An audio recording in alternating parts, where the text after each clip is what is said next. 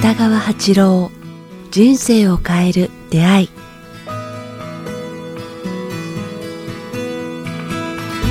こんにちは早川洋平です。北川八郎人生を変える出会い。今日は第98回です北川先生よろしくお願いしますよろしくお願いします。さあ前回、えー、小国に初めて収録に行かせていただいて、うん そうですね。僕ら実は結構それから間空いてるんですが先生その後いかがでしたか？2ヶ月ぐらい久々にちょっと先生とお目にかかるんですそうですね。大国も今、美しき、秋に入って美しいですよね。うんうんなんかでも寒くなりましたね。いきなり、いきなり寒くなる。あやっぱりそうですか、うん今日は久々にここね鎌倉で収録してるんですけど鎌倉ももうちょっと寒いぐらいですよね寒いですね小国の方が寒いあ、大国の方が寒いですよ。5度とか6度ぐらい。あもうそんなですか、はい。朝はそんなになってしまう。そんな中で今日は第98回なんですけど先生にちょうどそうあの何先生の方で準備された世界あるじゃないですか、その中にあることとちょっとか関係あることで聞きたいことがあったんですけどその中で見えないけれどあるものっていうところの項があって清水さんとの対談の中でそあそこがすごくちょっと気になったんですけど、なんか改めて先生に聞きたいなと、また皆さんにも紹介していただきたいなと思ったんですけど。あの、まあ、宣伝になるんですけど、清水さん、読書のおすすめのお店の店長ですよね。新店長さんっていうか、まあ、しあの経営者の清水勝義さんと私が対談した「準備された世界」という題名のあの本があるんですけどこの本の一番最後にそうですねありますね、清水さんがあの質問してくれてるちょっと読んでみましょうか、その一文のところを。ここだけちょっと引用させていただきます。冒頭で清水さんが、お母さんのおにぎりが誰にとっても美味しいように、見えないけれどあるものの力というのは日常の中にたくさん潜んでいるような気がします。オーラや波動といったものも同じようなものなのでしょうかということで。あそうですね、はい。どちらかというと若い時は気がつかないですけども、うん。30代になったらもう気がついたらいいと思うんですけれどもあの見えないものの方のが強い力を持ってたり影響が大きかったり染み込んだりするっていうのを分かるようになると思うんですよねうんうんうんまあそのそんなお話をしてみましょうかねうんなんか清水さんが言ってるようにうん。はい。やっぱお母さんのおにぎりっていうのはね。愛情っていうのは見えないけれども、若い時20代の初めからまでは本当感じないと思うんですけど、30代40代50代になればだんだん目に見えないものの方のがいかに私たちのなんか人間に大きな影響を与えているかっていうことを分かるようになるのが大事な感じがしますね。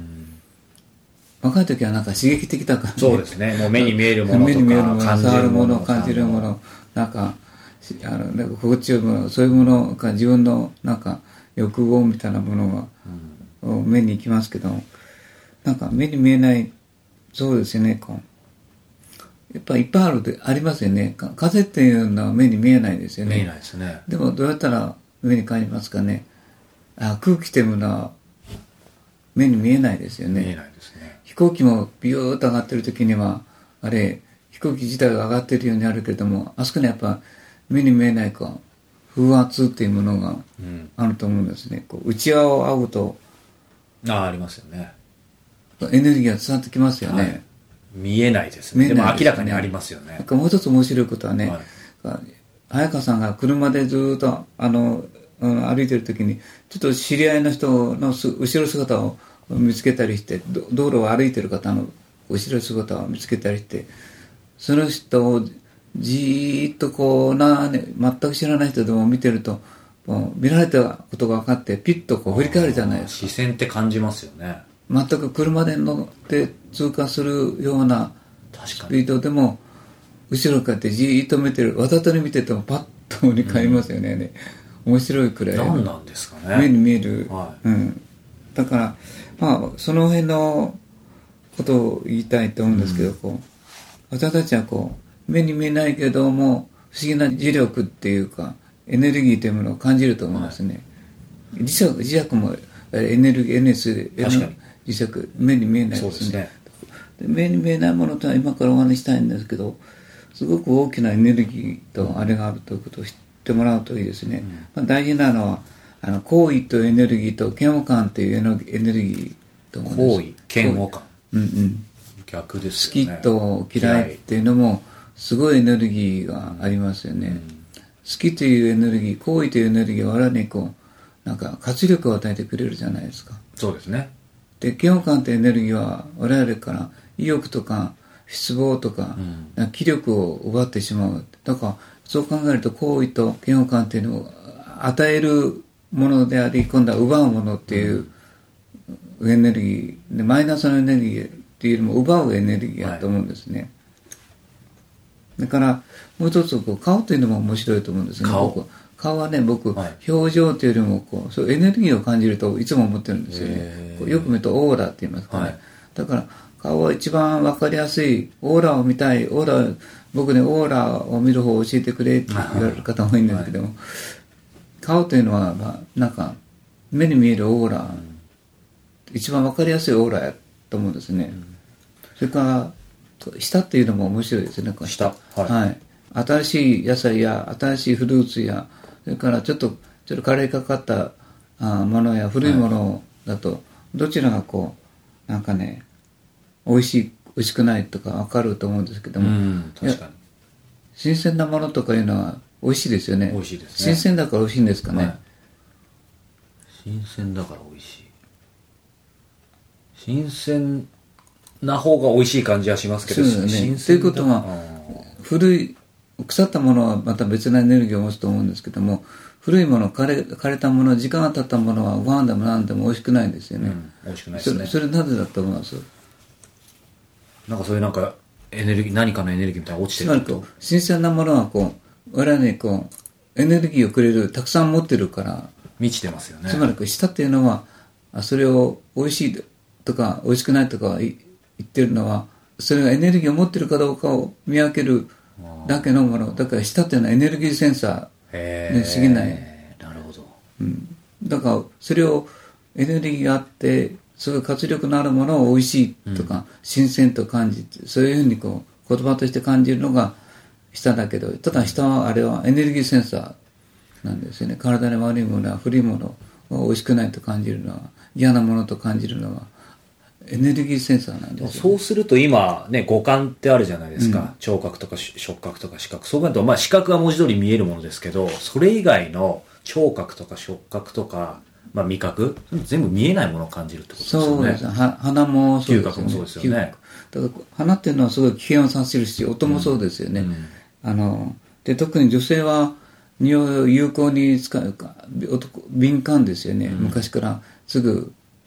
何かしたらすぐバレるっていう。か 確かに。鼻が利くという。鼻が利く。女性の場合は男の50倍とかいうぐらいなんか俗説ですけどもに匂いに敏感っていうのは、はい。あれはペンギンと一緒ですよね、ん。ペンギンはなんか数万頭の子供あのペンギンの中から自分の嗅ぎ分けられる。でビューッとそこにこう嗅ぎ分けてお互いにこう分かるっていうぐらい。あの中で同じ感じの中でも、あの分かるっていうぐらいこうなんかうん。なんでしょうね。形あれは匂いですよね、うん。だからすごいあの嫌悪感を呼びますよね、民族の匂いっていうのがあってやっぱ匂いが全く自分にとって良くないものといえばその敵敵対意識っていうか、ねはい。嫌悪感匂いの違いっていうのは敵と味方になったり、まあ、好き嫌いの基本になったりしますよね。そうですね。あるある意味生死を分ける可能性もありますしねその匂いが分かるだからそういう意味ではね匂いの薄い人は誰でから誰からでも、まあ、ある意味受け入れられるというあかー。で香りのいい人は受け入れられる。だからそこにあるのは心の持ち方っていうのがあるんですよね、だからあ悪い習慣とか嫌悪感とか敵対意識とかいつも愚痴とか文句とかまあ不平不満って言いますかね。そういうものを持ってるとそういうものをこう心に抱いてる人は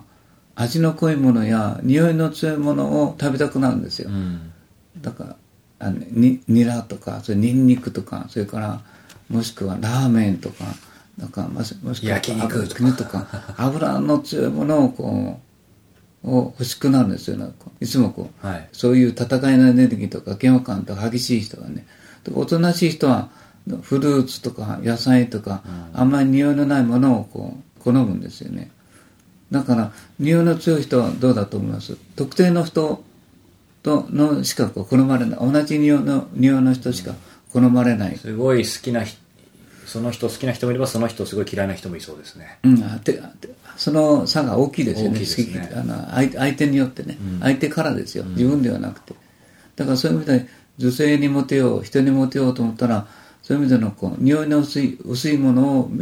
を持つのがいい。たということはそういう食べ物を持つのがいい。ということはそういう感情穏やかさとか優しさとかいうものも目に見えない匂いになって出てくるということが分かりますね、なんか最初のところに戻るんですけど、その最初清水さんのあの言葉であったおにぎり？ああ。美味しいっていうのもままさに目に見えないですけどそれは今のなんか五感ともまた違う。なんかはそういう波動とかその人の感情とかが入るんですかねおにぎり。にそうですね。行為って、すすべすべて波長、行為という波長という、だからさっき言ったせあのオーラみたいなもんです。断食をすると、なんかうっすらオーラみたいなのが見えてくるんですけども、やっぱオーラには色がついてて、まあ、匂いがあるっていうのがわかる。ちょっと前お話ししたと思うんですけど、私が断食中に、なんかね、あの、蝶々やそれから鳥たちが言ってトンボが言ってきた時に教えてもらったことがあるんですね、それはなんか色は音で聞こえたんですよね。あおっしゃってましたね。青空の青空はララの音で緑色はミの音で、そして蝶々が来た時にこう私のオーラは匂うって言われたんですよね。オーラが匂うってちょっと一瞬ねハテナですよね。光が匂うっていうかね。光が匂うんですよだからだからまとめてみるとね目目に見えないものをこうちょっと整理してみると、はい。行き着くところそこに行くんじゃないですかね。音は色であり、音楽は全部色的あの色ですもんね。今おっしゃってましたよね、うん。もうジャズの音楽って瞑想してる時に音色になって頭の中で出てきバーッとこう断食になったりしますもんね、だから色はお音であり音は光であり、光は匂いであり、だから光はこう色を持つっていうこうで匂い匂いである。っていうことを教えてもらったら、こう全てはこう根源は波長のなんか同じものっていうかね、そうか。一つなんですね。うんうん、一つの根源は一緒でその波長の差とか働きの色の差とか光の密度とかあると思う、まあ、言葉で言えばね、はい。ででも目には見えないけれども、その濃さとか濃淡とかがこう、匂いであったり色であったり光であったり音楽であったりからそういうものなんじゃないかなと思うんですよね。それがその先生おっしゃってたようにまあもちろん個人差とかいろんな日常生活だったりその人の食習慣全て関わると思うんですがでもやっぱりその30代過ぎたあたりからというかおっしゃってたのはそれはなぜですか？なんか人生を重ねていくとそういうことが感じられるようになるんですか？そうじゃなくてこう目に見えるとか刺激的なものとか頭で考えたものだけがこの世の中のものではなくて、まあ、30代超えた頃からこう目に見えないそういうものも存在しているというか心の余裕というかね、理論とかいうものを持たないと、物と金となんかその目に見えるのだけを追いかけてしまうっていう、すごいなんかこう俗物俗物じゃない、うん欲のつか強い目に見えるものは数字であったりあの洋服であったりその、なんとかね刺激的なものばっかりを追いかけてしまう、だから逆に言えば今ここにある白い光ははい。分けると何色になりますかね？白。このこの白色というか太陽今鎌倉の太陽の色はプリズムにすると。虹？虹の色。あ七色になるじゃないそうですよね。うんうん。はい。七色です、だからこの白い色色は七色じゃないですか。実は。実は、はい。逆に言えば光を7つのあまあ7つ以上の光だと思うんですけども、はい。え光という色を全部合わせると白光白になるじゃん透明になるんですよ。なるほど。分けるとそれを色を持って映,、はい。映ってる。そういうことですね。うん。光を合わせると透明になる。うんでもう一つ面白いことは、はい。絵の具それを我々は絵の具とか色とか、うん。あれに合わせますよね。あ持ちますよね、はい。そしたらそれは例えば赤と白と緑とそれから紫と、はい。それから黄色と合わせると何色になりますかね。黒？黒になるでしょ、はい。つまりそちらがこう目に見えるものなんですよ。目にも 見えないものは7つの色を持ってるけどそれを合わせると、ま、白光透明になるじゃないですか、だそれがとても大切っていうことになっちゃう。だから目に見えるものはなんか絵の具では絵の具なんですよ、抽象的に言えば、それは欲なんですよ。だから欲のものがはい。赤の欲緑の欲ピンクの欲、それから黄色の欲いろんな欲を合わせると黒になる、っていうことはすごいなんていうかこうもう証明されてますね。欲の世界。だからなんか欲黒い欲とか国会議員の人たちの腹黒いとかね。そうそうはい。なんかすごい人いますよ。なんかこのこの前のボクシングのなんと書いてそうなあなんか黒いものを感じますよね、まあ黒いですよね。実際なんか見るからに、うん。つまりあれはよ欲欲なんですよ。絵の具の絵の具みたいな、で我々は今求めてるのは光の透明感なんですよ。七色の透明光いやです、こうですね。うん、それが目に見えないものっていう結論に入ると思うんですよね、僕もちょうど30代とか40代に差し掛かってるのでちょっとそのあたり考そうそう。えてだから目に見えもない。あだからよくエネルギーというのははい。これは言えると思うんです。心が澄めば澄め澄むほど透明になると思うんですよ、光と同じで。文字通りそうですね、うん、でそれはあーこうある意志を持ち始めるというかね、そういう心を持った人たちは、どんな意志かって見たらこの人生をこうなんか有意義なものにしたいっていう透明で人の役に立ちたいか人を救いたいと思うようになってくるんですよね。そっかだから透明な人のところに人が集まって透明感があるっていうのは、はい。そういうことで人を救いたい、澄ん。だ心っていうのは光と同じような七色の光を持ってるけれども、まあ代議士はあのまたあ、まあ、国会議員が全員悪いとは言いませんけれどもボクシングの人たちは永久会長とかいう人たちはやっぱ物欲となんかいろんな欲絵の具の欲っていうのは持てば持つほど黒くて見えなくなる、こう人を苦しめる。そうですね、だからまあその倫理的なプロセスを飛び越えた直感っていうもの美しいものはみんな透明である、目に見えないものに目を向けよう、まあ短い時間ですけど、という話なんですけど難しいですよねいやいや非常に分かりやすかったですけど透明絵の具に透明って色ないですからねうんそこに加えられたいですね。はい。さあ、えーこの番組では皆様からのご質問、ご感想を募集しております。詳しくは、えー北川八郎ホームページ、もしくはメールアドレス、北川アットマーク、キクタス .jp、北川アットマーク、KIQ、アルファベットの Q、tas.jp までお寄せください。さあ、そしてですね、えーもう間もなくですが、えー全国で、えー東京、えー福岡、えー満月の、えー夜の勉強会、あぜひ、はい。こういうことが体験できる勉強会ですね。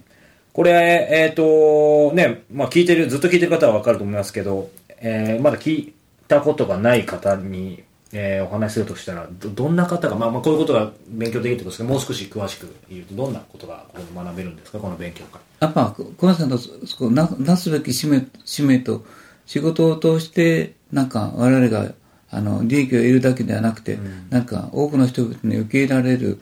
なんかそれを目覚めといいますか、ね。こ個々の人たちの目覚めがあってこそ仕事が有意義になってくるということが分かるための勉強会ですね。すね。ただハウツーではすぐあのひっくり返ってしまうけれども揺るぎない心を持つことができるこういう話のセミナーです、まああのね、今仕事って話ありましたし、まあ僕も2年前に参加させていただいて、満月、その次の新月も出させていただきましたけど、当然経営者とかね、あの、企業家の方もですけど、普通に会社員の方だったり、あの、いろんな方出られてますので、ぜひ、あの、ホームページの方に、えー詳しいことは書いてありますので、えーチェックしてみてください。福岡が11月30日、え東京12月6日スタートということで、えーチェックしてみてください。今日は第98回お届けしました。北川先生ありがとうございました。ありがとうございました